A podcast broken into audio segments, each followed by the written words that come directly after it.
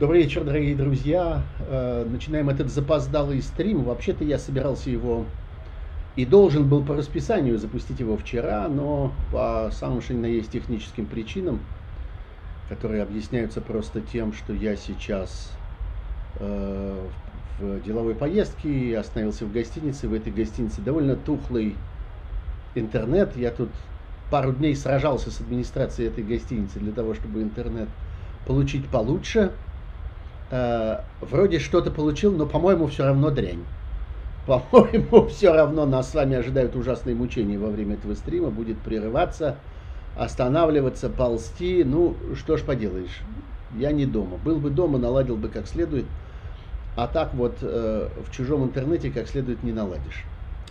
А, меня сразу здесь упрекают в том, вот Алекс Антонов пишет мне здесь в чате. Чат у нас с вами работает, все в порядке. Пожалуйста, заходите и, пожалуйста, дайте знать, слышно ли вам, видно ли вам э, и хорошо ли вам слышно. Всегда есть какие-то претензии к моему звуку, но я надеюсь, что в этот раз э, будет все как-то поспокойнее и получше.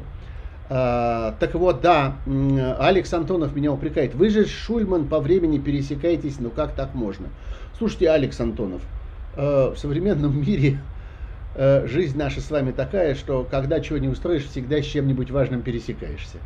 И невозможно выбрать такой момент, когда ничего интересного вообще вокруг не происходит. Меня, например, самого гораздо больше волнует то, что я пересекаюсь не с Шульван, а то, что я пересекаюсь со стримом Саши Плющева традиционным, который я часто э, смотрю или слушаю где-нибудь на ходу, чаще слушаю на самом деле.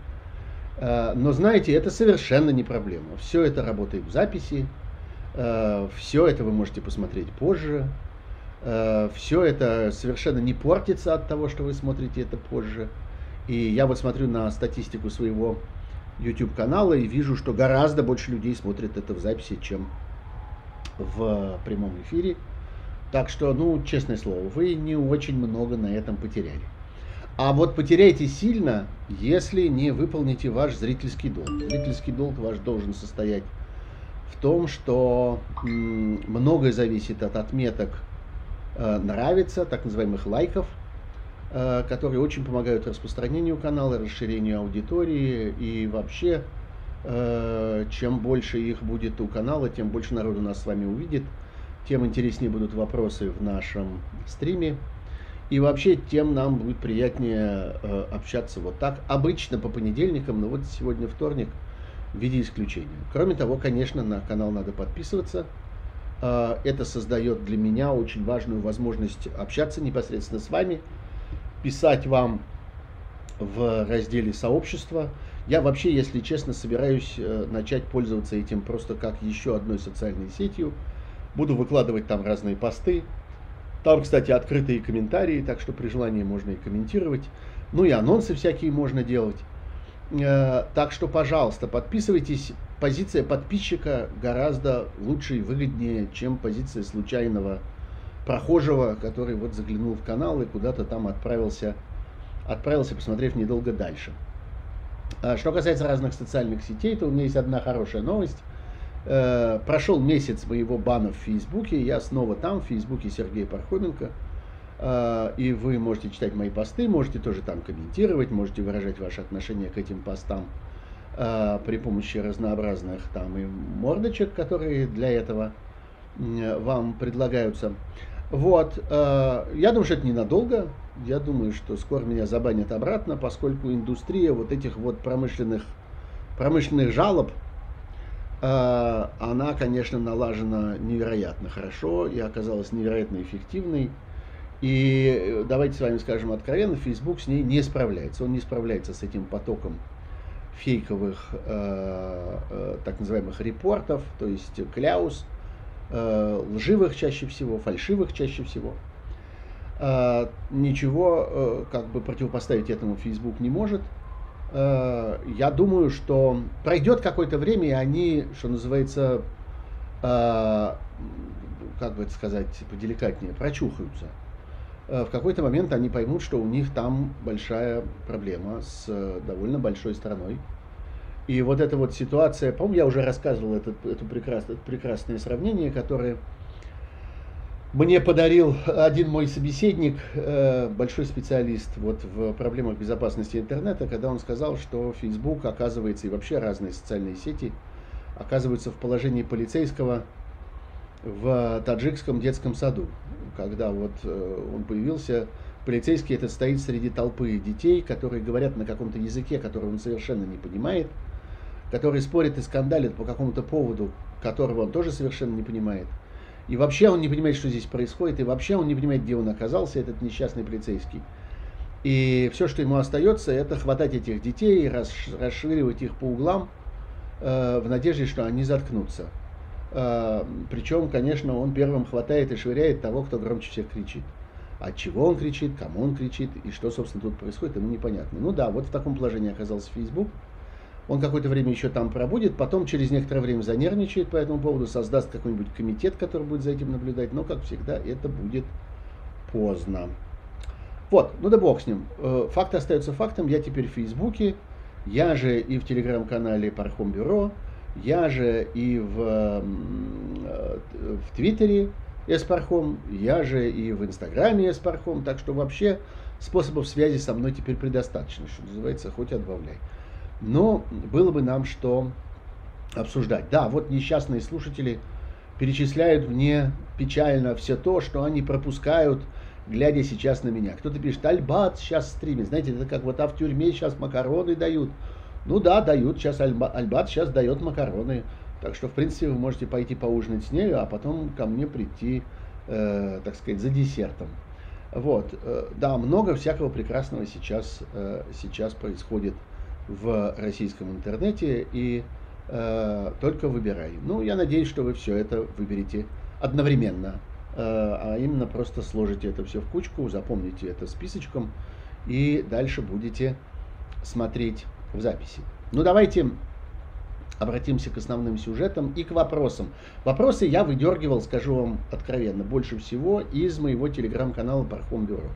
Я там вывесил анонс вчера, и там появлялись разнообразные вопросы, и э, я их аккуратненько оттуда копипастил себе в отдельный э, файлик, и вот сейчас буду туда подглядывать. Вот я вижу, да, что трансляция у нас, надо сказать, во всяком случае, видео идет через пень-колоду, все время залипает. Ну, извините, пожалуйста, я вас предупреждал, к сожалению, я на чужой территории, здесь совершенно не хозяин и не могу нормальным образом это все настроить. Есть еще страны, причем совсем недалеко, не где-нибудь в какой-нибудь далекой, э, за далекой Амазонкой, а здесь просто посреди Европы страны, в которых вот такие проблемы с интернетом. В это трудно поверить, мне самому было трудно поверить, но тем не менее это так. Так вот, я бы начал, конечно, с сегодняшней истории про новое дело против Алексея Навального и его э, сотрудников Леонида Волкова, Ивана Жданова. Кроме того, э, вот помимо этих троих, которые обвинены Э, теперь вот возбуждено против них уголовное дело о создании и руководстве экстремистского сообщества, о чем сообщается на сайте Следственного комитета. А еще э, по этому же делу пойдут как участники этого экстремистского сообщества все те, кого мы с вами хорошо знаем, в том числе Любовь Соболь, Георгий Албуров, Руслан Шевединов и несколько других соратников Алексея Навального. Э, ничего удивительного в этом нет. Э, мы с вами про это уже слышали. Э, уже было э, не так давно на этот счет заявление прокуратуры о том, что они собираются возбудить такое дело. Абсолютно понятно было тогда, когда вообще начиналась вся история с этим так называемым экстремизмом, когда эти организации, которые создавал Алексей Навальный, были признаны экстремистскими, было абсолютно понятно, как бы про что эта передача. Э, это передача про то, что э, люди, которые их создавали, э, должны стать жертвами дальнейшего преследования. Ровно так же очевидно было в тот момент, когда Алексей Навальный оказался в тюрьме после того, как абсолютно неправомерное, как мы с вами знаем, дело, так называемое дело Ифраши, опровергнутое в свое время Европейским судом по правам человека, признанное неправосудным. Россия, кстати, согласилась с этим решением, выплатила, как мы помним, штраф по этому решению – Э, так вот, э, собственно, штука заключается в том, что э, тогда, когда Алексей Навальный оказался в тюрьме, на по нынешним временам относительно незначительный срок, хотя это срок вырванный из человеческой жизни, это человеческие годы, что называется, загубленные, э, проведенные в тюрьме, прошедшие бессмысленно. Так вот, э, этот срок относительно небольшой. Э, и лично мне было совершенно очевидно, я про это много раз говорил, что этим дело, конечно, не кончится. И совершенно очевидно, что Алексею Навальному российские власти попытаются навесить на него гораздо более длинные сроки, и надо быть готовым к довольно долгому пребыванию в тюрьме. Может быть, речь идет там о 10 годах. Я бы так это оценил, ну так, знаете, что называется, сугубо интуитивно, эмпирически. А, хотя нет, не эмпирически, а именно наоборот интуитивно. Никакой эмпирики там нет. А, есть только, есть только вот какие-то предчувствия. Ну вот, а, а теперь, собственно, это начинает реализовываться. Ну что, мы э, возвращаемся с вами к классическим э, временам э, тоталитарного государства, когда диссиденты оказываются изгнаны из страны и работают оттуда.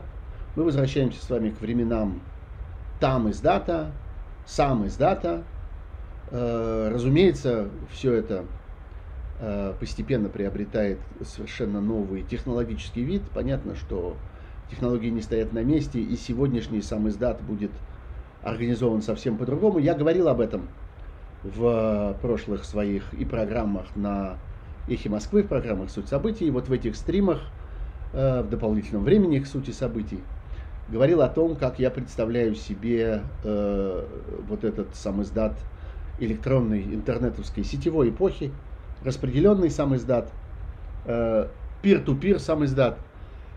Я думаю, что именно это нас с вами и ждет. Э, сроки эти, э, я совершенно в этом уверен, и обвинения эти совершенно не пугают ни Леонида Волкова, ни Ивана Жданова, ни других сотрудников Навального.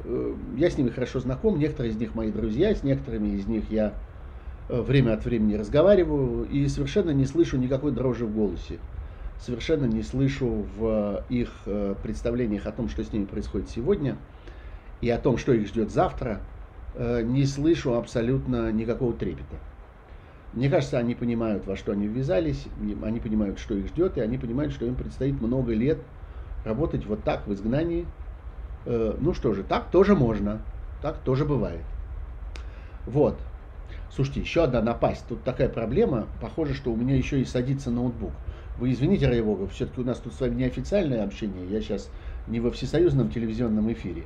Поэтому я на секундочку буквально выйду отсюда из-за экрана для того, чтобы подключить ноутбук, а то он у меня сядет, выключится, будет обидно.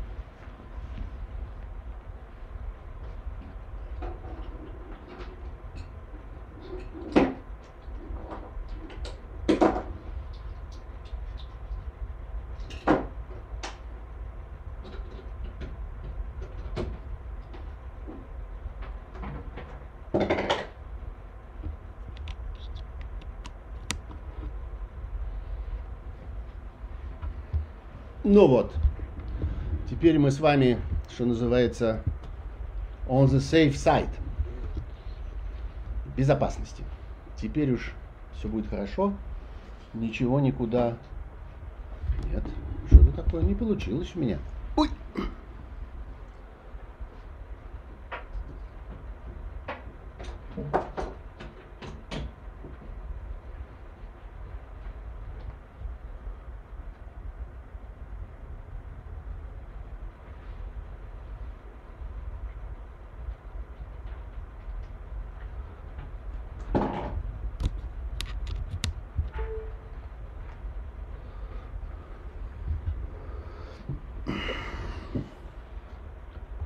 Ну вот, наконец все хорошо.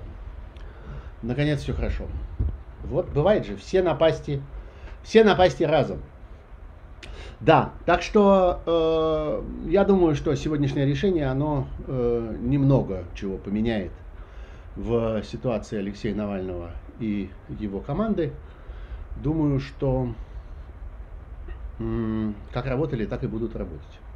А мы будем с вами следить за этим делом и будем относиться к нему, я бы сказал, как к некоторому тесту, к некоторой лакмусовой бумажке, потому что смысл этого дела всем абсолютно понятен. Преступление это совершенно выдуманное, обвинение это совершенно лживое. И это, конечно, такой способ измерить э, степень э, порядочности или наоборот подлости людей, которые будут к этому делу иметь отношение. Потому что будут там и свидетели, будут и обвинители, будут и защитники, будут и лжесвидетели, несомненно, будут и те, кто будут очень проситься в свидетели по этому делу, потому что э, российская власть научилась вербовать таких людей, покупать таких людей. Их, в общем, кругом немало. Мы видим с вами теперь этих профессиональных, разочарованных в Алексее Навальном и его деле. Ну вот, э, это дело будет таким способом э, устроить всероссийскую перепись силачей, как было сказано по другому поводу. А в какой-то мере и всероссийскую перепись порядочных, честных, разумных, достойных э, людей, которые э, будут отказываться участвовать в этом деле, в этом фальшивом обвинении. Таких ситуаций уже было несколько в последнее время, таких очень знаковых дел. Ну, например, дело так называемого нового величия было таким. Э, и еще некоторые в последнее время достаточно громкие дела. Э, вот теперь будет еще одно. Это будет такой долгоиграющий инструмент, который позволит нам отделить э, как это называлось, агнцев от козлищ. Но я бы сказал, людей от козлов. Вот как-то так, наверное, будет правильнее. Вспомните на самом деле, как таким сепаратором работало дело Юкоса. И как некоторое количество людей, они до сих пор недалеко от нас, некоторые из них в Москве, некоторые из них живут в Лондоне. Э, некоторое количество людей продемонстрировали свою подлость и свое свинство на этом деле э, Ходорковского. Ходорковский давно на свободе. Ходорковский уже провел свои 10 лет в лагерях, э, преодолел это, победил это, перемог это, оказался на свободе. А те люди, которые выглядели подонками на э, деле с его обвинением, они вот так и ходят с этой печатью на лбу и будут ходить с ней до самой смерти. Так что этот э, эффект нам с вами хорошо знаком. Ну вот, это была некоторая дополнительная новость, которая отчасти сломала план этого стрима, который я, конечно, собирался посвятить в основном выборам, но вот перейду к выборам только теперь.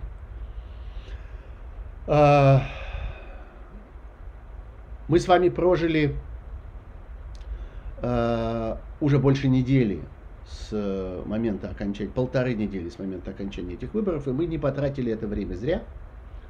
А, мы многое знаем про это голосование, мы многое знаем про то, почему это голосование называть выборами все-таки некорректно. Мы знаем главный результат. Этот результат заключается в том, что 14 миллионов голосов. 14 а, миллионов голосов. Население большой европейской страны, на самом деле, а, было вброшено. Ну, вброшено разными способами. Не обязательно это были пачки бюллетеней, которые кто-то торопливо засовывал в щель избирательной урны. Способов вброса достаточно много. Большая часть этих вбросов производится электронным образом. Момент фальсификации протоколов голосования или в момент э, э манипуляции с данными, введенными в систему газ-выборы.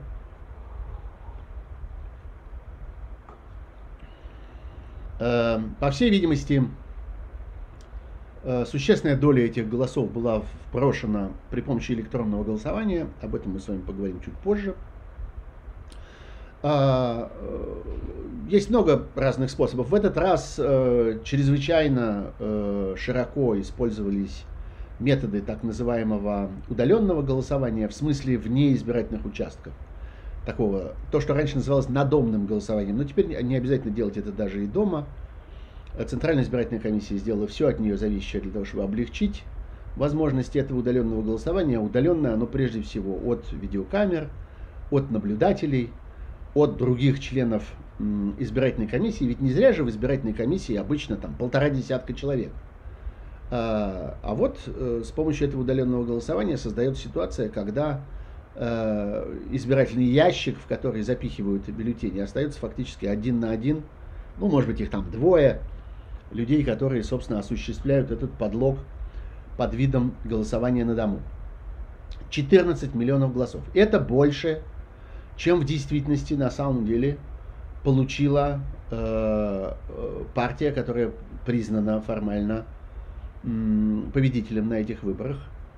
Партия, которая не является никакой партией, которая является э, структурой администрации президента Российской Федерации, некоторым инструментом, э, некоторым передаточным звеном между администрацией президента и машиной для изготовления э, бумажных актов, которые в России по-прежнему называются законами, и которые являются основой для того произвола, э, который э, исполнительная власть в России чинит, ссылаясь на эти законы.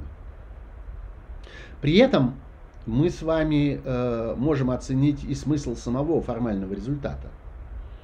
Реальная явка не приписанная, а реальная, составила 38% э, избирателей. Реальная, не приписанная, а реальная доля тех из этих 38%, кто проголосовал за Единую Россию, составила 32%. Формальные цифры совершенно другие. Формальные цифры больше, точнее, почти 50% у Единой России. На самом деле это 32% от 38% явившихся. А, ну, простейшим арифметическим способом, умножая одно на другое, мы с вами можем получить э, итоговую цифру. Единую Россию поддержали 12% людей России, которые, э, которые имеют право голоса чуть больше, чем каждый десятый. На основании вот этой э, поддержки 12% избирателей Единая Россия заполучила 324 депутатских мандата, 324 места из 450 в российском парламенте. Это 72%. Еще раз, 12% избирателей дали 72% голосов. А, это, в общем, вполне э, беспрецедентное жульничество. А, в таком масштабе жульничают мало где. Много есть всяких банановых республик, много есть всяких удивительных марионеточных диктатур, таких карикатурных, театральных. Но э, вот такая, я бы сказал, конвертация, 12% избирателей в 72% э, мандатов – Э, это мы можем видеть мало где. Вот э, только что, вот собственно позавчера, э, состоялись выборы в крупнейшей европейской стране, в Германии. Э, явка там э, составила больше 76,5%. Еще раз, в России 38, там 76,5, в два раза больше. Ровно в два раза больше. А, и это при том, что, ну, обычно говорят, что вот, развитые европейские страны, развитые демократии, они болеют такой, э, так сказать, флегматичностью, такой демократической ленью. Никто никуда не ходит, всем все равно, всем надоело, все соскучились, на выборах ничего не происходит, одна партия от другой совершенно не отличается. Тем не менее, явка там, еще раз, составила 76,5% избирателей, ей предшествовало э, им предшествовала этим выборам чрезвычайно интенсивная, напряженная избирательная кампания. Я сейчас не буду вторгаться в смысл противостояния этих партий, не буду вам э, пытаться изобразить из себя специалиста по германской внутренней политике, я таковым совершенно не являюсь. Э, но меня вот что интересует. Меня интересует сугубо формальная сторона дела. Вот партия германских социал-демократов – которая считается победившей на этих выборах, ну, с не очень большим отрывом, даже, прямо скажем, с маленьким отрывом. Но, тем не менее, она набрала больше всех голосов и будет иметь самую большую фракцию, отдельную партийную, не коалицию, а отдельную партийную фракцию.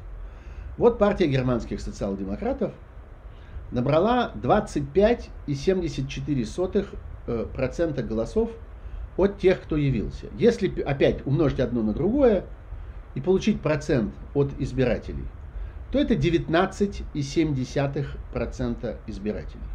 Еще раз, в России 12% получила Единая Россия, а в Германии 19,7% получила лидирующая политическая партия.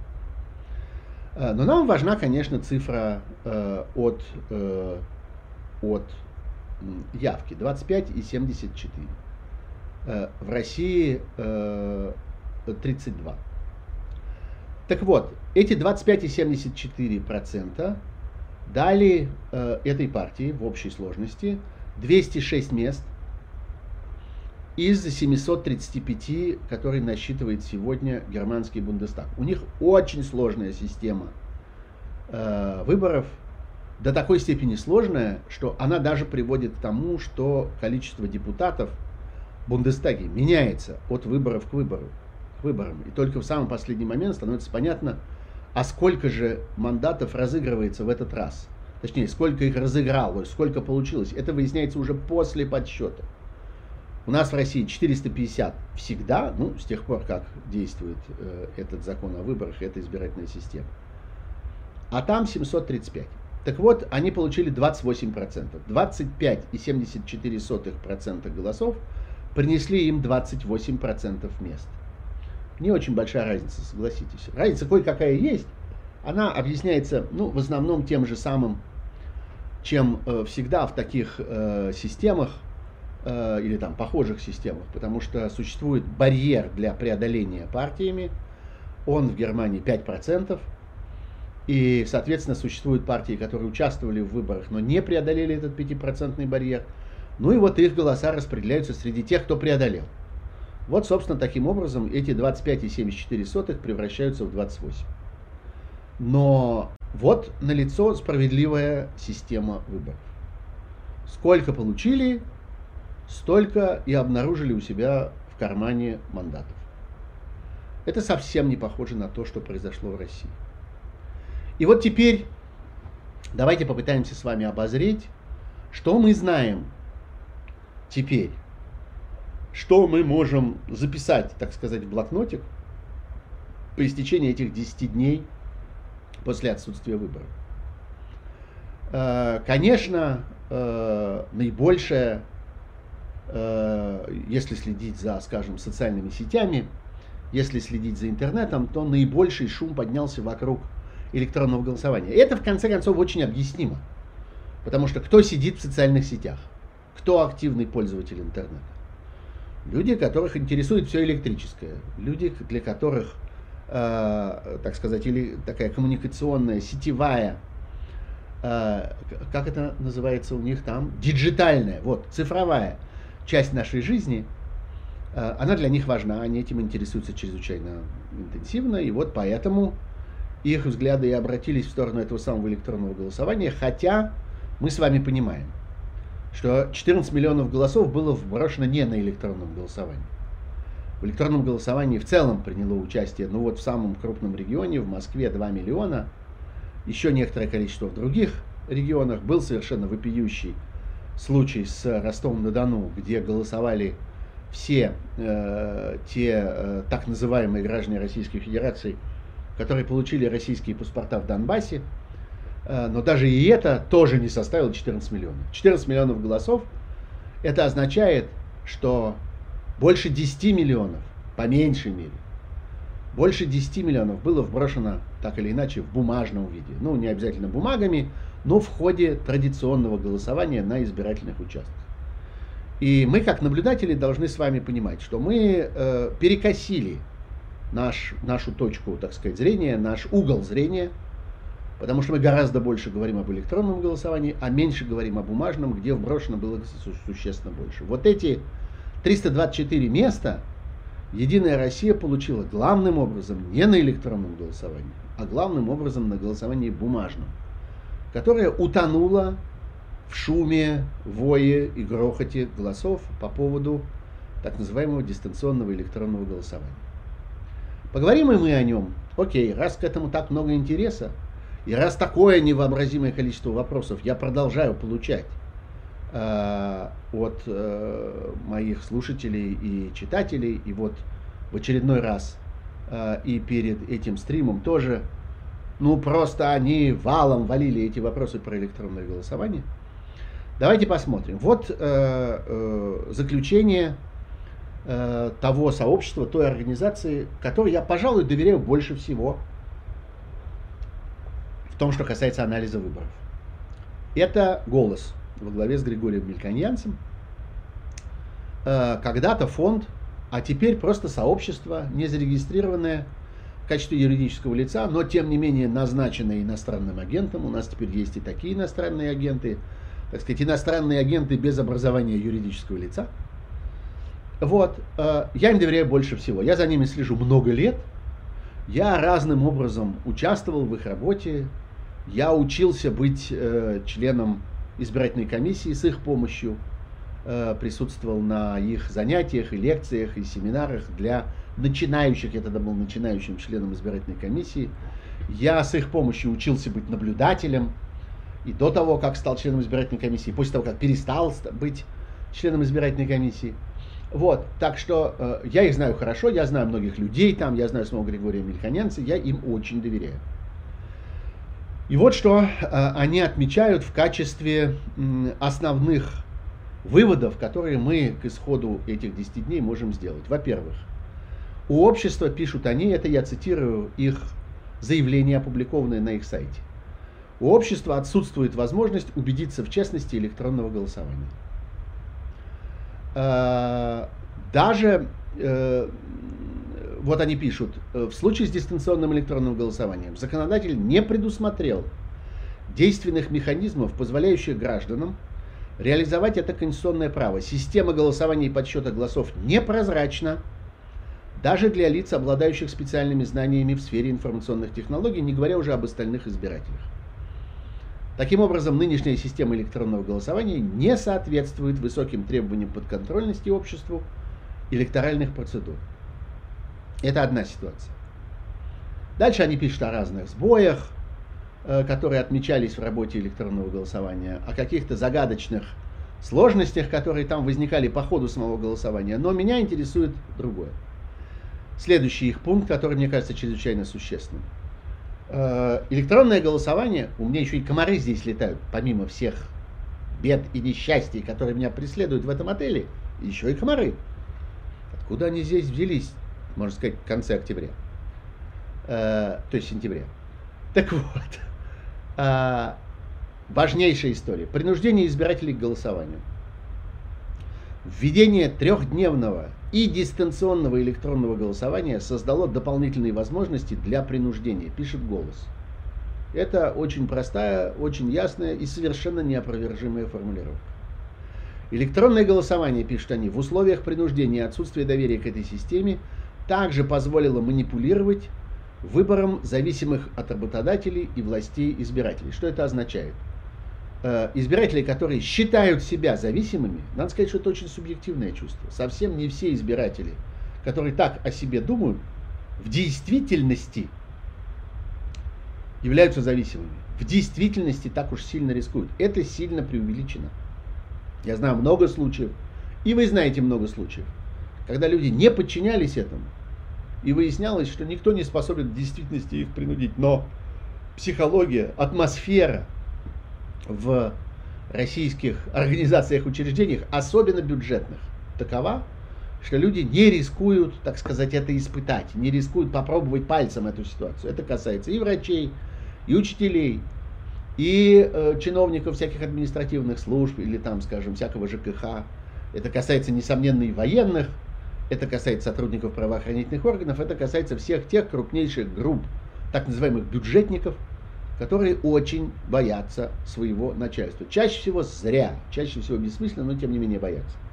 И в этой ситуации у них сложилось впечатление, о чем, кстати, говорил, например, Леонид Волков, писал об этом очень подробно, именно об этом перед выборами. У них сложилось впечатление, что электронное голосование это как раз такой способ проследить за ними. А, не всегда это так. Не всегда эта слежка действительно происходила, как мы теперь понимаем. Более того, были созданы некоторые специфические условия для того, чтобы избежать этой слежки, возможности для переголосования и так далее. Тем не менее, психологически это создало для огромного количества российских избирателей некомфортную ситуацию и заставило их проголосовать так, как от них хотело их начальство, или как им казалось, что от них хотело их начальство, потому что чаще всего эта воля, даже, обратите на это внимание, никаким образом не объявлена, никаким образом прямо не сформулирована. Вот это очень важные вещи. И я призываю вас разделить здесь две ситуации, два, два подхода. Э, я бы сказал, две претензии которые у нас есть к этому электронному голосованию.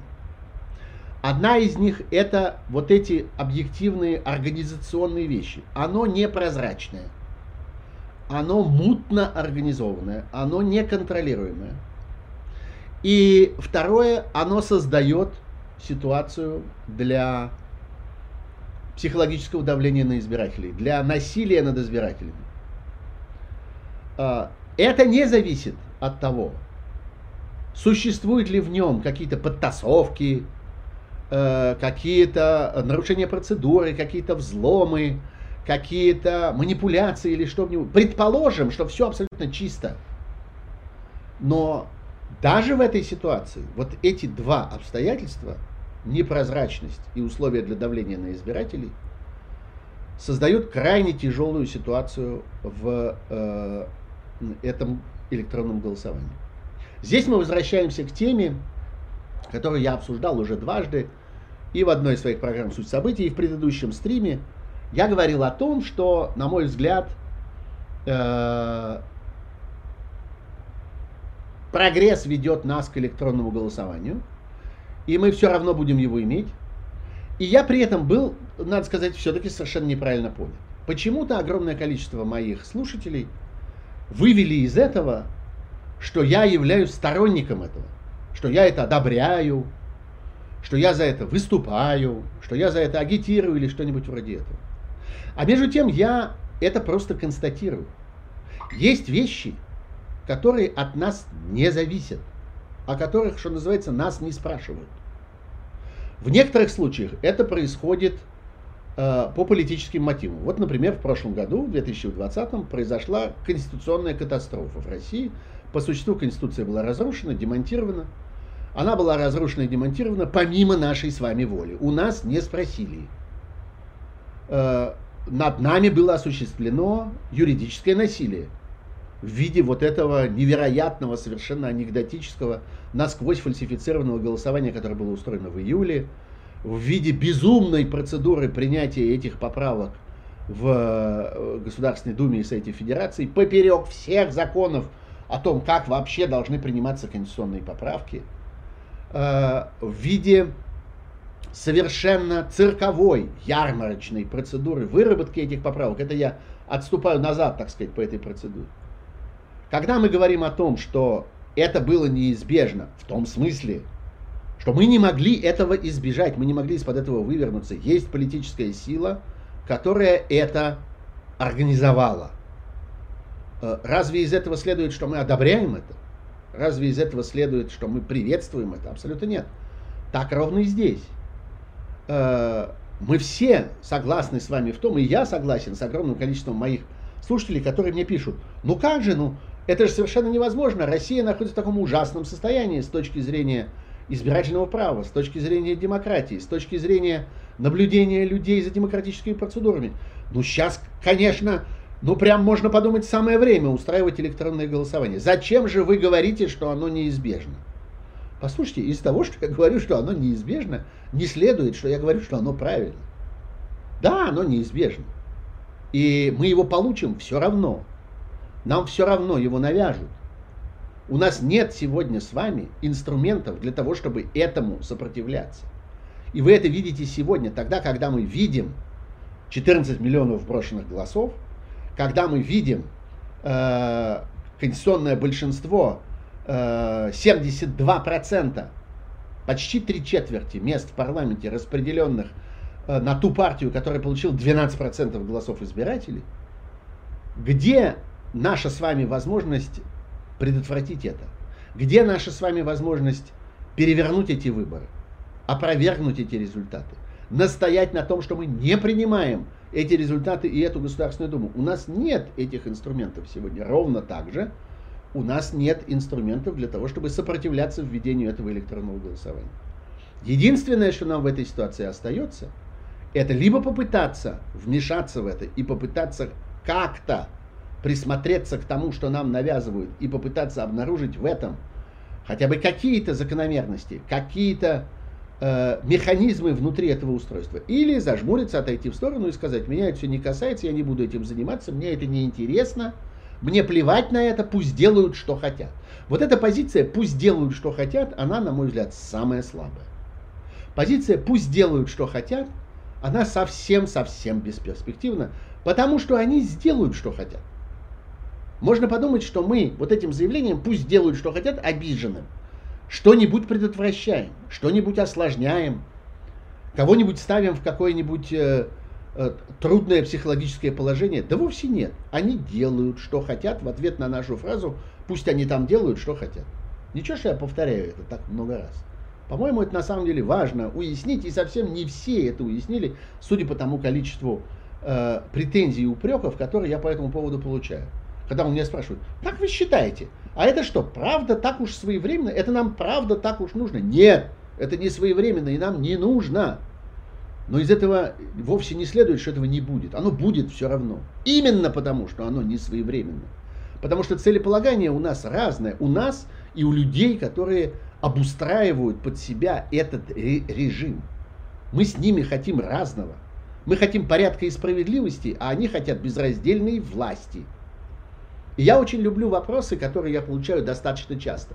Не кажется ли вам, что сейчас следует принять закон о запрете паровозов? Вот этих самых ярких, так сказать, политических фигур, знакомых всем, которые участвуют в выборах, а потом не участвуют. Не кажется ли вам, что пора положить этому конец? Спрашивают у меня мои слушатели. Мне кажется. Но только кто, кто примет этот закон? Те самые, в пользу которого он действует? Те самые, для которого этот закон это, собственно, возможность манипулировать голосами и мнениями избирателей. Вот это точно пчелы против меда. Это прямо колорадский жук против картошки, я бы сказал. Вот примерно на таком уровне. Вот, это, мне кажется, важное такое общее какое-то психологическое обстоятельство, э, которое надо иметь в виду и про которое в этой ситуации нельзя забывать. Что еще мы знаем об этом электронном голосовании? Вот здесь я обращаюсь к еще одной институции, которая мне представляется достойной доверия и внимания – а, это расследовательский журналистский проект «Важные истории», который, как вы прекрасно сами знаете, объявлен иностранным агентом и нежелательной организацией. Всем на свете он объявлен. И отдельные журналисты в нем, включая главного редактора Романа Анина, объявлены. Все они, всех их российское государство назвало своими врагами на разные лады. Вот они сделали короткий, но, на мой взгляд, очень разумный, очень дельный такой синтез.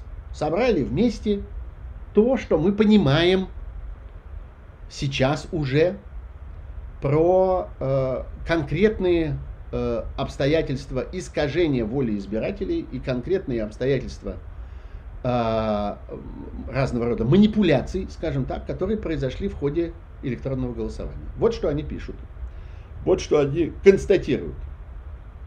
В ночь на последний день выборов соотношение результатов голосов резко изменилось в пользу Единой России – Изменения сохранялись э, с 2 часов ночи до 2 часов дня. Такой всплеск процента электронных голосов за Единую Россию, как под копирку, повторился на всех избирательных округах. Такой рост нельзя объяснить техническими причинами. А, это первое, что они отмечают. Вторая важная вещь. А, в базе данных сайта дистанционного электронного голосования, который был размещен для всеобщего доступа. Записаны, казалось бы, все действия, которые совершались в системе этих самых онлайн-выборов. Там есть 11 типов так называемых транзакций. То есть вообще того, что происходило с этим электронным бюллетенем по мере того, как избиратель совершал какие-то действия, зайдя вот на эту страницу электронного голосования. Там есть создание голосования, регистрация избирателя, выдача бюллетеня, прием бюллетеня, завершение голосования, завершение голосования с результатом и так далее. Однако, как выяснилось, что несмотря на то, что члены избирательных комиссий по окончании этого голосования подписали протоколы с результатами этого онлайн-голосования, то есть как бы закрыли этим процесс, объявили результаты известными, посчитанными, состоявшимися и формально учтенными. На следующее утро после завершения выборов все это произошло. Технически голоса до сих пор, как можно заключить из той документации, которая выложена, не были э, подсчитаны публично. Вот что они пишут. Подсчет голосов из-за системы переголосований проводился в каких-то других системах, не подконтрольных наблюдению, на основании данных из вот этого так называемого приватного блокчейна. В публичных системах недостаточно данных для подведения итогов. Понимаете, да? То есть существовала некая, и существует до сих пор, некая витрина, некая система подсчета голосов, которую нам предъявляют в качестве исчерпывающей, в качестве системы, в которой происходит все. В ней происходят все 11 вот этих так называемых типов транзакций, все, что может произойти с бюллетенем от момента его, его, так сказать, получения избирателем до момента закрытия этого сайта, все там. На самом деле нет. Есть некоторая еще другая система подсчета, в которой, в которой осуществляется часть Э, процедуры подсчета, а именно все, что связано с так называемыми переголосованиями. 34% э, голосов пишет, э, пишут важные истории. Не были расшифрованы публично, хотя ЦИК отчитался о всех 100%. Невозможно по публичным данным отследить, какой голос был переголосован, а какой является единственным для избирателя. Из-за этого подсчитать результаты невозможно, а масштаб переголосования был достаточно серьезным. При этом возможность переголосовать позиционировалась как защита от давления на избирателей. Но если это действительно так, доля голосов за оппозиционных кандидатов должна была вырасти. Люди зачем переголосовывали-то? Да? Казалось бы. Переголосование дано в качестве возможности избирателям для того, чтобы избежать давления. Давление куда давит? Оно давит за э, провластного кандидата. Значит, если люди переголосовывают, то велика вероятность, что они меняют свой взгляд с провластного кандидата на непровластного, то есть оппозиционного. Однако мы ничего подобного там не видим. Что мы слышим в ответ? Это я уже отвлекаюсь от э, того, что пишут важные истории. Что мы слышим в ответ от людей, которые отстаивают правомерность электронного голосования? Кстати, среди них, заметим, есть и сотрудники голоса, например, тот же Григорий Мельконянц, Мельконянц который придерживается очень, я бы сказал, такой спокойной, умеренной позиции. Это ему вообще свойственен этот взгляд, такой довольно, я бы сказал, флегматичный. Э, он говорит, что, ну вот, конечно, исключать фальсификации нельзя, Фальсификации всегда бывают на российских выборах, но вот эти всплески, их можно, например, объяснить результатами агитации. Что вот осуществлялась там очередная рассылка, людям в очередной раз давили на мозги, и они вроде как э, должны были в этот момент встрепенуться и побежать проголосовать. И вот от этого вот возникают эти кривые. Можно, конечно, объяснить и так, а можно и не объяснять. Вот эта вот ситуация, когда с одной стороны, поступают э, сообщения о том, что мы обнаружили вот такую несуразность, мы обнаружили вот такой сбой, мы обнаружили вот так, такие необъяснимые э, статистические данные, как, например, э, штаб э, Дарьи Бесединой э, и Максима Каца, они, объявляют, они сообщают, что они, по всей видимости, нашли э, такое механическое, роботизированное голосование, когда люди точнее не люди, а какие-то странные механизмы отдавали э, вот эти бюллетени механическим образом. Это, это собственно, э, ботаферма, как это теперь называется. Это роботы, которые голосовали. Они сообщают об этом. В ответ они на это слышат следующее. Ну, это вообще можно объяснить так. А можно объяснить так. А можно еще как-нибудь объяснить. Вот разговор идет в каких-то двух совершенно не пересекающихся плоскостях. В одном случае какие-то ясные данные, а в другом случае предположения, как бы это можно было объяснить. Что мы в результате этого всего можем констатировать? Мы можем видеть, что все, что связано с этим электронным голосованием, приобрело совершенно перевернутую структуру.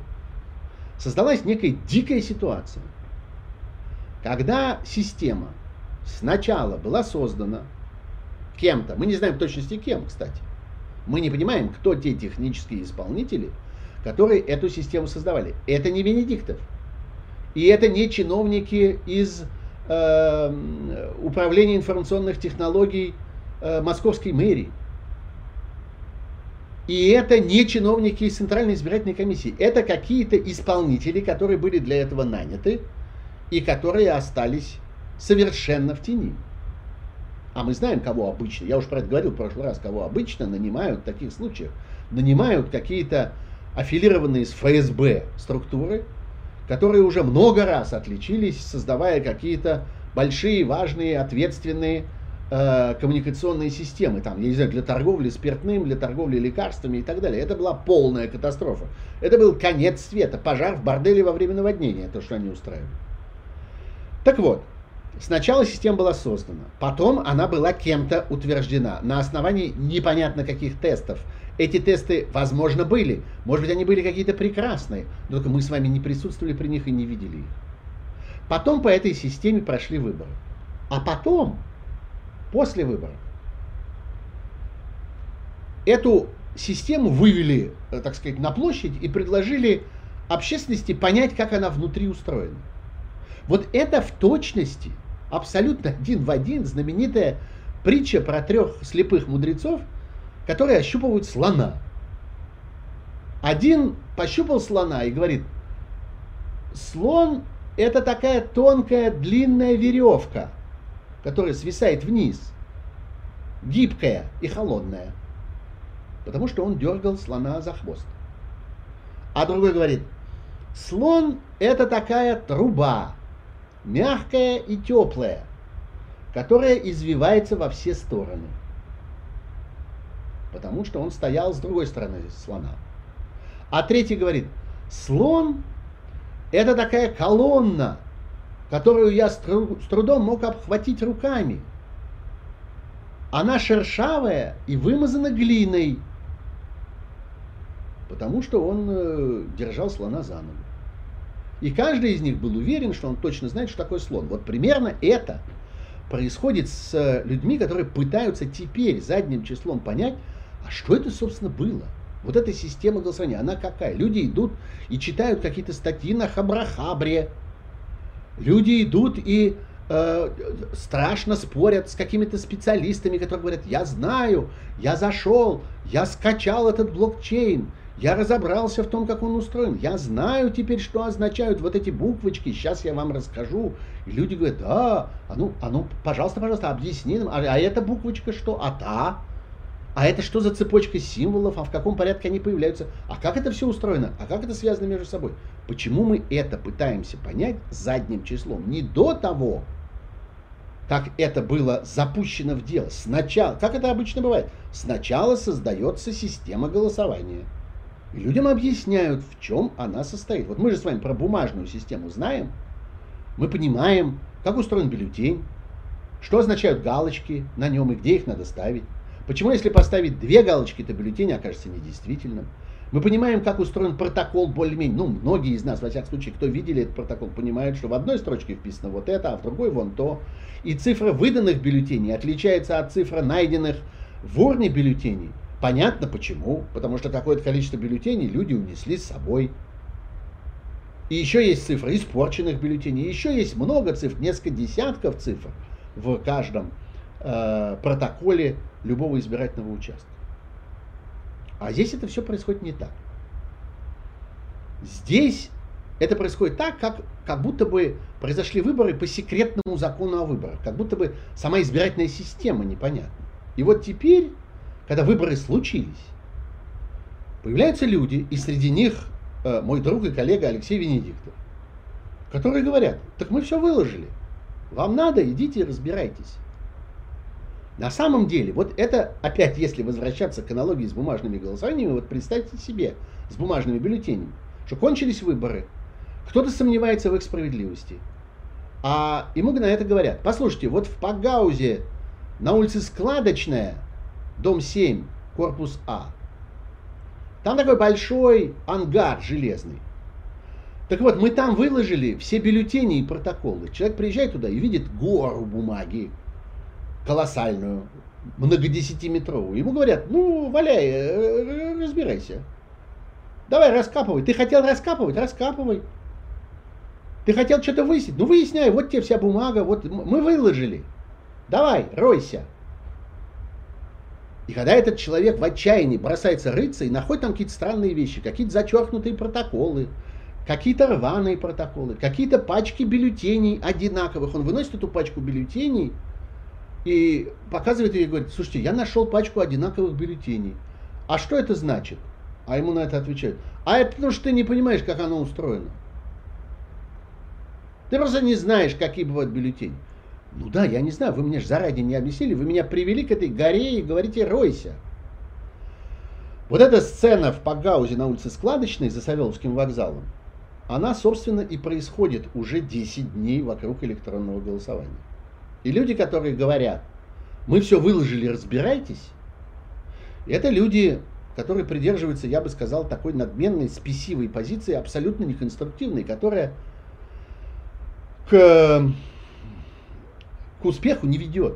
Потому что это все должно было быть проделано раньше. Сначала должна была быть проявлена, продемонстрирована вся эта система выборов. Кто слышал что-нибудь про блокчейн и про э, вот эти репозитории, в которых он лежит до голосования?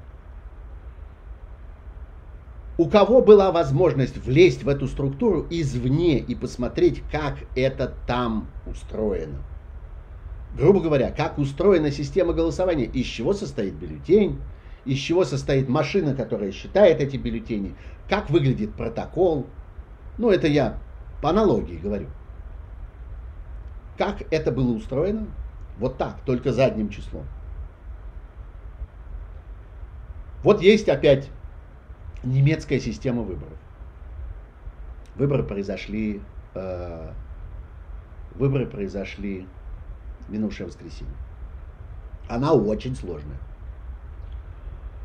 Она устроена, там тоже есть голосование по партийным спискам, а есть по мажоритарным округам, но тем не менее парламент совершенно не формируется так, как он формируется в России, когда просто половина состава формируется по партийным спискам, а половина по округам. Нет, совершенно не так.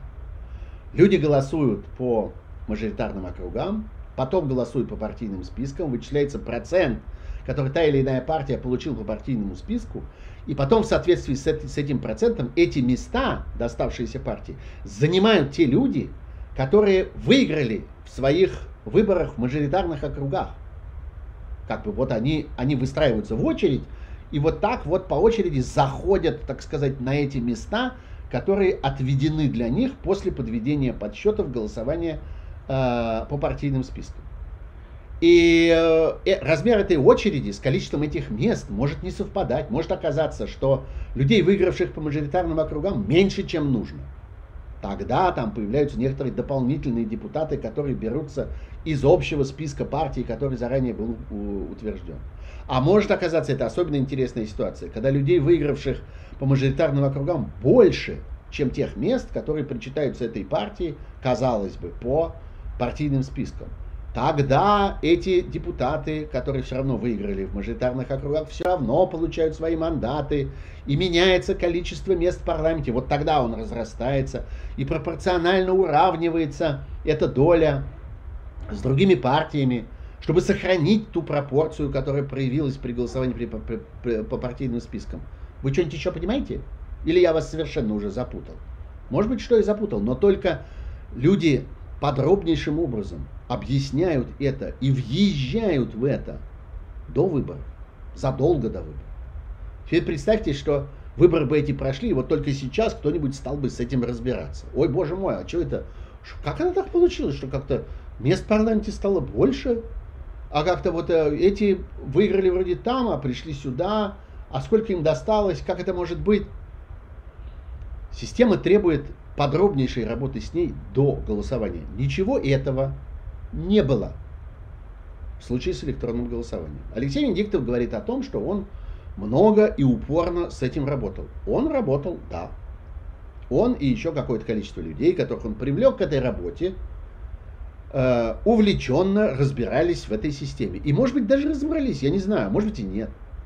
Но только мы твердо можем с вами сказать, что мы все оказались сейчас в Пагаузе на улице Складочной, за Савеловским вокзалом, где горой вывалено все, что осталось от электронного голосования, и нам предлагают это разгребать. И нам предлагают лезть туда и как-то вытаскивать оттуда. Вот будет аж две группы аудита теперь задним числом. Это те самые группы, которые должны были существовать до. Они появляются после. И об этом говорит, э, например, тот же самый Григорий Мельконянц, который, увидев, что люди совершенно запутались в этих группах, написал сегодня, что 22 сентября было инициировано создание технической группы и предложено провести перепроверку результатов дистанционного электронного голосования. Предполагалось вообще-то, что эта группа выдаст свои результаты вчера, 27 сентября. Ну, теперь выяснилось, что нужны всякие дополнительные данные, нужен более ответственный анализ, как он пишет. И вот только к среде 29 сентября, то есть к завтрашнему дню, появятся результаты работы этой группы. Ну, посмотрим, то ли появятся, то ли не появятся. А, есть еще другая группа, группа общественного аудита, так называемая. Она до конца года подготовит доклад с анализом того, что лежит огромной кучей в Пагаузе на улице Складочная за Савеловским... О, что я говорю? Нет, нет, нет, нет. За анализом состояния дистанционного электронного голосования. Вот о чем она состоит стандартов и принципов, которые оно должно отвечать, перспектив его использования задним числом, после того, как все уже произошло. После того, как и избирательная комиссия центральная во главе с мадам Памфиловой говорит, не-не-не, все, все, все, все, все, все, все, все уже подписано, все закрыто, все решено, все посчитано. Хотя здесь мы возвращаемся к истории, э, о которой пишет, э, пишут важные истории, совершенно не все посчитано. Часть голосов вообще не посчитана до сих пор. Часть голосов до сих пор непонятно где, куда делась, подсчитано только миллион триста из двух миллионов. Или мы что-то неправильно понимаем, это можно объяснить другим способом. Ну так вот сама ситуация, в которой это можно объяснить, а можно и не объяснять, она совершенно невыносима. И вот это вот все-все-все-все-все уже уже закрыто, закрыто, закрыто, говорит и избирательная комиссия, и люди, которые э, имели отношение к созданию этой структуры из московского вот этого самого управления э, электронных технологий, как бы оно на самом деле не называлось, и общественная комиссия наблюдения во главе с Алексеем Венедиктом. Вот эта позиция лично мне кажется совершенно неправомерной. Я считаю, что это абсолютно э, перевернутая процедура, которая заставляет нас считать эти выборы в целом украденными. Вот что мы обязаны сегодня сказать. Выборы, проведенные по такой процедуре, украдены целиком. Даже если бы мы не знали о 14 миллионах вброшенных голосов. Этого достаточно для того, чтобы сказать и чтобы оставить в истории России, я не знаю, в Википедии или в учебниках, которые будут написаны через много-много десятилетий. В 2021 году в Российской Федерации были целиком украдены выборы в Государственную Думу. Такого не было ни в 2008 году, до сих пор это были самые грязные выборы в истории постсоветской России, ни в 2011 году, это были самые грязные парламентские выборы, в 2008 году были президентские, а в 2011 парламентские. Ни позже, ни раньше. Это первый случай полностью дискредитированных выборов, когда количество голосов, реально полученных так сказать, победившей партии меньше, чем количество украденных голосов. И электронное голосование – это просто важная часть, наиболее яркая, наиболее демонстративная того, что мы здесь видим. Вопросы, имеющие отношение к выборам, не имеющие отношения к выборам. Давайте как-то целиком посвятим им оставшееся время. Про запрет YouTube спрашивают меня сомневаться в результатах выборов в США и в Германии. Если я правильно услышал новость, пишет один из моих читателей в Телеграме. Вы правильно, к сожалению, услышали новость. Это очень тяжелое э, событие, очень мрачное, которое будет иметь крайне неприятные последствия. Я бы сказал, что администрация YouTube невероятно крупной, невероятно богатой, чрезвычайно влиятельной и очень перспективной социальной структуры, в которой э, развиваются невероятно интересные э, процессы, невероятно мощная э, какая-то творческая энергия бурлит там. Вообще то, что происходит сегодня в YouTube, нигде больше, наверное, не происходит как бы в таком масштабе. А, эта структура сегодня, ну не сегодня, а вчера, это совсем свежая вещь. Действительно, вы можете сами пойти и посмотреть в правилах сообщества YouTube, тех самых правилах, за нарушение которых вас могут наказать, могут снять ваши видео, э, могут урезать ваши возможности для распространения ваших видео, могут в конце концов просто закрыть ваш канал, запретить вам там публиковаться, выгнать вас из YouTube. Так вот, там появилась абсолютно безумная история о том, что э, нарушающими правила являются любые сообщения, которые ставят под сомнение результаты всех президентских выборов в Соединенных Штатах Америки, а также почему-то последних, произошедших в минувшее воскресенье, парламентских выборов в э, Германии. Это сформулировано именно так, как я сейчас сказал. Можно долго спорить о том, что имел в виду этот законодатель. Что, конечно, на самом деле он имел в виду неправомерное, диск, неправомерную дискредитацию этих результатов.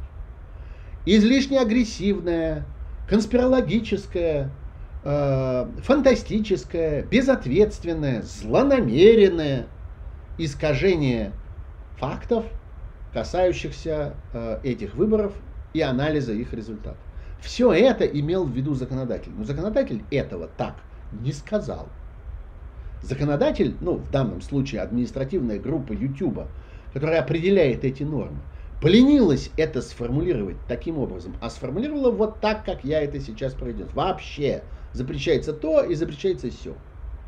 Это будет иметь тяжелейшие последствия, потому что по аналогии с этим будет совершено колоссальное количество разнообразных запретов и закрытий. И вообще в целом это жесточайшим образом дискредитирует систему права на высказывание, систему свободы слова, которая до сих пор царила в YouTube.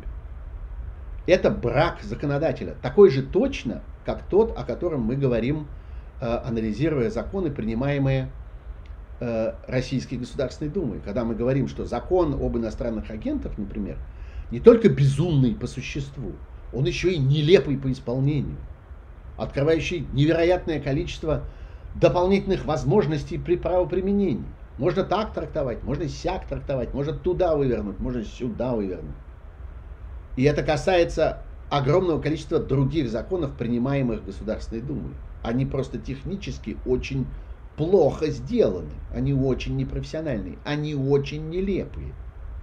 Вот теперь мы можем сказать это и о другом законодателе, о том, э, так сказать, кто пишет эти правила в YouTube. Очень плохая работа. Грубая, безответственная. И последствия ее будут э, именно таковы. Какова вероятность того, что список Навального э, утвердят в Соединенных Штатах, кого могут э, все же исключить оттуда, присоединиться ли к санкциям Европа, возвращенная коррупционными российскими деньгами, что ответят на меры в Российской Федерации. Тут несколько вопросов внутри одного.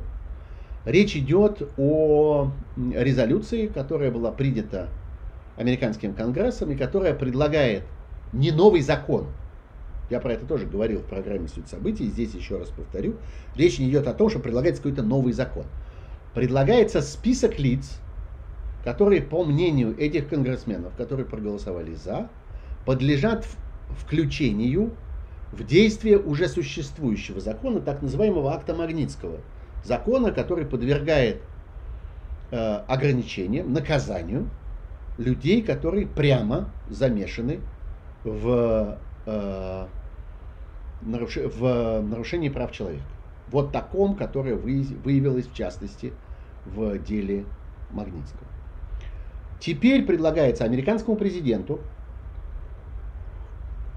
определенный срок довольно большой, полгода, изучить этот список и изучить каждого, собрать досье на каждого, кто в этом списке упоминается, для того, чтобы ответить на вопрос, да, этот человек должен быть включен в список тех, э, кто подпадает под акт Магнитского. Нет, этот человек не должен быть включен в список тех, кто подпадает под акт Магнитского. Там есть некоторое количество так называемых российских олигархов. И там есть, что чрезвычайно важно, некоторое количество российских пропагандистов, которые зачем-то называют себя журналистами, но, несомненно, журналистами не являются. Они служащие российской системы государственной пропаганды. Они э, работают, вопрос даже не в том, что они работают на деньги э, российской казны. Э, в конце концов, не все определяется деньгами. Они работают по прямому указанию и в прямых интересах. Вот это гораздо важнее. Они заняты не тем, что они сообщают обществу важные, существенные и требующие внимания факты, обсуждают э, такие важные, требующие внимания явления, тенденции, э, события, перспективы и так далее. Они выполняют свою постылую пропагандистскую службу и несут таким образом ответственность за пропаганду авторитарного и теперь уже тоталитарного режима, попирающего права человека. Вот почему они оказались в этом списке. Олигархи, потому что они финансируют этот режим, попирающий права человека. Пропагандисты, потому что пропагандистски обеспечивают этот режим, попирающий права человека. Очень настойчиво кто-то меня домогается. Ну нет, потом. Не сейчас. А, я не знаю, э, согласится ли с такой постановкой вопроса э, американский президент. Я знаю, что это будет предметом торговли. Я знаю, что Конгресс таким образом вручает президенту, так сказать, колоду карт, в которой тузы, короли, дамы, валеты и прочие, в общем, э, так сказать, карты из верхней части э, каждой масти. Э, и предлагает президенту этим играть. Э, ну да, вот так устроена американская политическая система. Э, если президент и Конгресс э, придерживаются более-менее одних позиций, если они находятся на одной стороне политического спектра, спектра если они эти два места, Белый дом и Капитолий, контролируются одной и той же партией, а сегодня это ровно так и есть, то они играют друг другу на лапу. Они друг другу помогают, они друг другу дают инструменты. Вот Конгресс дал президенту Соединенных Штатов инструмент для э, его, так сказать, э, диалога с Российской Федерацией. Э, он теперь может играть этими картами. Э, кого-то исключить оттуда, а кого-то не исключить оттуда, в зависимости от того, что он хочет получить от России за это. Э, Россия играет очень агрессивно в последнее время. Э, и к этой агрессивности, например, относились разного рода кибератаки, направленные на всякие ключевые центры, я бы сказал, американской жизни, не только политической жизни – там взломы происходили не только в штаб-квартирах партии, но и в мясокомбинатах и в системах э, бензиновых трубопроводов. И, как я понимаю, это было одной из важных тем последней разговора во время последней встречи президента Байдена с президентом Путиным. И есть даже такой слух, что президент Байден спросил у Путина, хотите мы э, сейчас, вот пока мы здесь сидим и разговариваем, вам что-нибудь там перекроем в России? Мы тоже можем. У нас тоже есть доступ к вашим трубопроводам. вашим системам жизнеобеспечения и так далее. Ну, не знаю, есть ли у них доступ к мясокомбинатам в России. Да, наверное, это и не имело бы такого эффекта. Э, но, э, в общем, я нисколько не сомневаюсь, что ответные меры здесь возможны. Вот э, Россия ведет себя агрессивно. Это касается и вот этого, это касается подкупа разного рода экстремистских сил по всему миру, прежде всего в Европе. И вот здесь, кстати, это ответ, части на, ответ на часть вопроса, который здесь прозвучал, присоединится ли к санкциям Европа, развращенная коррупционными российскими деньгами. Да, действительно, Россия, э, европейские политические системы подвергаются колоссальному, я бы сказал, коррупционному давлению со стороны России. Туда вкачиваются огромные деньги. И э, эти деньги вкачиваются по очень разным каналам.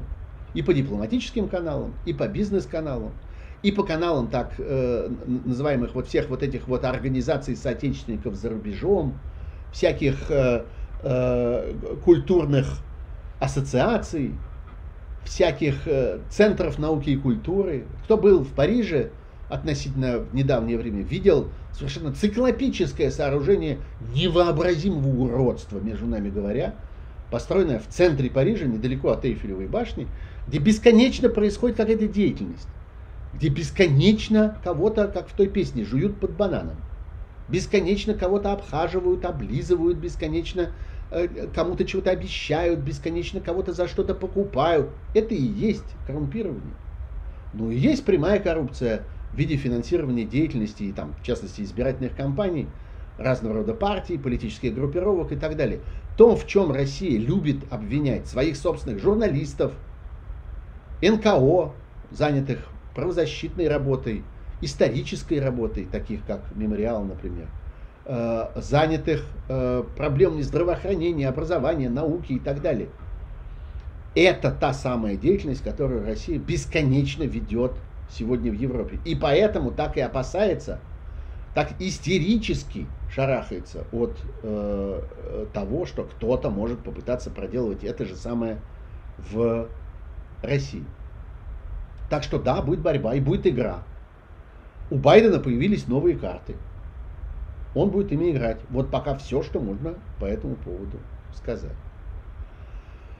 Несменяемость губернаторов, пишет мне один из моих читателей, не сомневаюсь, что утвердят, есть ли в этом хоть один плюс. Ни одного. В этом нет плюсов. Вообще в несменяемости власти нет и не может быть никаких плюсов. Все разговоры про коня на переправе, все разговоры про э, э, старый конь борозды не испортит, что-то много коней во всей этой истории, правда? Просто какая-то кониферма. Все это лицемерие и ложь. И когда ссылаются на аналогичный зарубежный опыт, а вот Франклин Делано Рузвельт сколько раз бывал президентом, вот он сидел в такой ответственный момент во время войны и так далее. Почему это считают позитивным примером? Может быть, то, что происходило тогда с Америкой, произошло не благодаря Рузвельту, а вопреки Рузвельту, во всяком случае тогда, когда он исчерпал свои первые два срока. Я совершенно в этом не уверен. Я не знаю ни одного аргумента в пользу несменяемости выборов, и за этим всегда стоит, стоят интересы совершенно конкретных э, фараонов и их царедворцев, которые мечтают остаться у власти как можно дольше и мечтают передать свою власть тому, кому они посчитают нужным.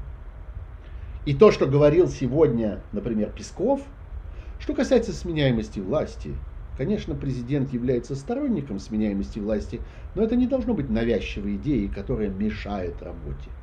Сменяемость власти не мешает работе никогда. Она интенсифицирует работу и оптимизирует работу. Она заставляет чиновника бояться своих избирателей. Она заставляет чиновника помнить о конечности, мимолетности своего пребывания у власти и необходимости использовать этот срок максимально эффективно. Это очень тонкий троллинг. Да нет, почему тонкий? Это просто публичное хамство. Вот и все. Это речь наглого человека, который полагает, что ему нечего бояться, и что никто его в этом не упрекнет. Вот что это такое. Все хорошо в меру, добавил Песков. Нет. В меру э, сменяемость власти нехорошо. Потому что не существует никакой меры сменяемости власти. Сменяемость власти или есть, или нет ее. Как с осетриной первой и второй свежести. Осетрина или свежая, или тухлая. Она бывает только в двух состояниях. Так и власть бывает сменяемая, бывает узурпированная. Вот сегодня в России узурпированная власть. После так называемого президентского обнуления, и мы с вами прекрасно понимали, что тогда, когда еще, так сказать, под сводами Государственной Думы не затихли звуки хрустального голоска э, космонавта Валентины Терешковой, мы с вами прекрасно понимали, что одним президентом дело не ограничится. И это будет происходить и дальше. И это постепенно будет спускаться вниз. И постепенно мы с вами дойдем до несменяемости муниципальных депутатов в некоторых российских регионах, и даже вы знаете каких, которых никому не охота ничего никогда сменять. Все опустится на самый-самый низ. Вот э, замечательный вопрос, тут, который я уже тут нечаянно цитировал. Как вы считаете, стоит ли на законодательном уровне запретить так называемые паровозы? Считаю, что нужно запретить. Вам легче от этого? Вы предлагаете это запретить тем самым партиям, которые пользуются этими паровозами? Пожалуйста, избегайте такого рода вопросов. Не считаете ли вы, что необходимо поднять вопрос о непризнании выборов? Ну поднимите вопрос о непризнании выборов, что вам мешает? Не считаете ли вы, что мы должны, э, должны потребовать принятия закона о наказании тех, кто фальсифицирует выборы? Ну, давайте потребуем принятия такого закона. И этот закон будут принимать те самые, кто фальсифицирует выборы. Вы так себе представляете эту систему?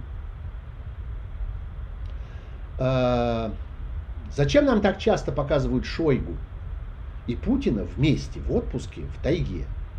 Причем последнее время эти съемки выглядят как секретные и сливаются через телеграм-каналы. Выглядят довольно странно, но у них же есть какая-то своя логика и цель. Очень простая. Во-первых, им, им вот людям, которые окружают фараона, важно нам продемонстрировать, что фараон жив и функционирует. Что он может ходить, носить шляпу с загнутыми полями, срывать грибок и нюхать его, совершать разные другие физические действия. Вот они нам демонстрируют под страшным секретом эти физические действия. Это самая поверхностная, простая ситуация. Есть, конечно, партия Шойгу, которой важно, ну, партия не формальная юридическая или там политическая партия, а партия, то есть группировка его сторонников, каких-то его халуев, которым важно демонстрировать всем, до какой степени он близок к фараону. Потому что это производит впечатление прежде всего на местных чиновников. У Шойгу широкие, большие интересы, которые совсем не ограничиваются его позицией министра обороны. Не факт, кстати, что он сейчас останется этим министром обороны. Мне кажется, что у него есть некоторые другие виды на дальнейший урожай. И ему важно, чтобы э, чиновники по всей стране, халуи этой власти по всей стране видели, как он срывает и нюхает грибок, а также листок, а также ягодку в какой-то тайге, куда он возит э, президента Путина и ходит с ним с голым торсом. Э, в этом э, как бы демонстрация некоторого тонкого, глубокого взаимопонимания, которое между ними есть. И это тоже важная, чрезвычайная история. Э, кроме того, я думаю, что российский режим вошел уже в тот, э, так сказать, этап, пришел к тому, к той степени зрелости, когда ну, нужно демонстрировать, так сказать, божественное происхождение этого фараона. Фараон, он выше нас. Он отдельно от нас. Он где-то там. Где там? Ну вот в тайге. Или там, у старцев в монастыре. Он существует где-то в каких-то горних высях, каких-то хрустальных сферах. Там он парит, он там листает переписку Грозного с Курбским, или я не знаю, какими еще он в последнее время увлекается историческими студиями он совершенно не опускается вот до решения вот этих вот ваших, вот этих так называемых, э, так называемых политических э, каких-то там проблем и задач. Его это совершенно не интересует. Вот, собственно, и вся история. На Горбатую гору они ездят, сообщают мне один из, э, один из читателей э, нашего э, здесь э, Эм, нашего форума, я бы сказал, нашего здешнего обмена мнениями здесь, э, в YouTube-канале Сергея Пархоменко, где вы, между прочим, преступно оставили только 767 э, лайков. Этого совершенно недостаточно для того, чтобы канал развивался, разрастался и получал возможность общаться с все большим количеством слушателей. Э, и подписок крайне мало. Ну, лайки меня просто возмущают. На самом деле, по-моему, это ну, просто совершенно какое-то невозможное, невозможное количество. Вот, так что, как распустить Думу, спрашивает э, читатель э, э, Шарко и зритель Шарко, и не запускать туда больше никого. Ну, займитесь этим. Это ваша гражданская работа. Организуйте людей, которые будут распускать Думу. А, о, смотрите, появились лайки. Да, я хочу вам напомнить о том, что без лайков нам с вами не обойтись, без подписок нам с вами не обойтись. И чат в нашем стриме э, будет гораздо более полноводным и содержательным, если мы в конце концов с вами предпримем для этого некоторые совместные усилия. А если все, кто в чате лайк поставит, что будет, спрашивает Ольга. Хорошо будет. Поставьте, пожалуйста, пригодится. Помогают также очень комментарии, которые э, оказываются открытыми после того, как этот наш с вами стрим в записанном виде повисает здесь, вот в YouTube-канале Сергея Пархоменко. Комментарии для всех открыты. Приходите, комментируйте. Э, я оттуда время от времени э, кого-нибудь в бешенстве выгоняю. Э, ну да, ну потому что я нигде не подписывался, что я буду терпеть людей, которые заходят туда исключительно для оскорблений. Не делайте этого, пожалуйста. Я вас очень прошу. Приходите, приходите комментировать, комментируйте что-нибудь по делу. Выскажите какое-нибудь мнение, э, не согласитесь с чем-нибудь. Вот. Э, давайте еще какой-нибудь один вопрос, и после этого будем считать мою задачу выполненной. Про результаты выборов в Германии, простите, не стану подробно вам говорить по одной простой причине, э, мало в них понимаю. Считаю, что Ангела Меркель была э, могучей исторической фигурой, справившейся со сложнейшими задачами, проявившей себя невероятно ответственно во многих очень трудных обстоятельствах, и в этой ситуации она заслуживает исключительного уважения, чрезвычайно сильный в прямом смысле этого слова – чрезвычайно ответственный, глубокий политик. А, и эпоха ее столь же важна для Германии, столь же подробно будет исследована, как эпоха, э, эпоха Колля, например.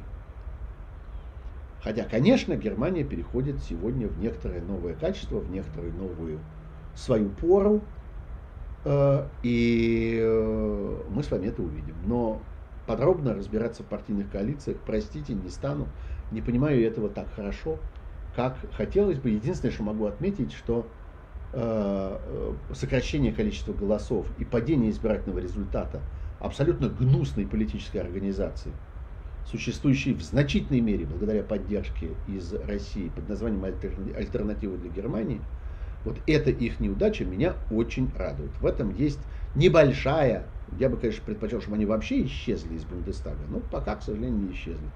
Но в этом уже сейчас есть небольшая доля справедливости.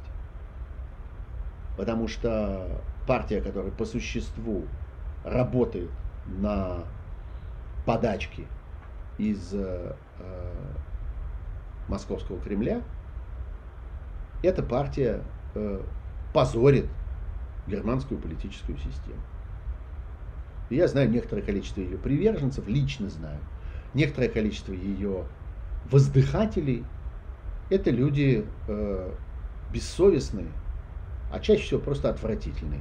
Некоторые из них, например, принимают участие в программах Владимира Соловьева. Он почему-то очень любит сторонников партии «Альтернатива для Германии» и вербует из них себе вот этих э, говорящих халуев, зарабатывающих на жизнь губами. Ну что же, остановимся на этом. Полтора часа в эфире. Э, в сложнейших, я бы сказал, технических условиях. Все было против нас, но мы с вами все-таки провели этот стрим. И я надеюсь, что встретимся с вами в свое время, будущий понедельник в 9 часов вечера. Те, кто вынужден был отвлечься от своих любимых программ, которые обычно идут во не обессудьте, ничего страшного. Можете посмотреть в записи. А те, кто предпочел нам другие программы, например, Плющева, так к тем у меня нет ни малейших претензий. И я очень надеюсь вас всех увидеть здесь, э, в этом стриме, смотрящими и слушающими запись, комментирующими и ставящими многочисленные и совершенно искренние лайки. Количество лайков приближается к тысяче. Это меня, ну, все-таки немножко радует, но совсем э, еще не так, как могло бы обрадовать. Вот, закончим на этом месте. Большое всем спасибо, особенно спасибо тем, кто задавал мои вопросы. Все, что я говорил сегодня, было построено на вопросах, которые я извлек из э, своего телеграм-канала или вот отсюда из чата у нас на YouTube, или из моего Фейсбука, или из моего Инстаграма и Твиттера. Мне это очень-очень важно. И это очень помогает эту программу делать. Спасибо, всего хорошего, до будущего понедельника, до 9 часов вечера. Всего доброго.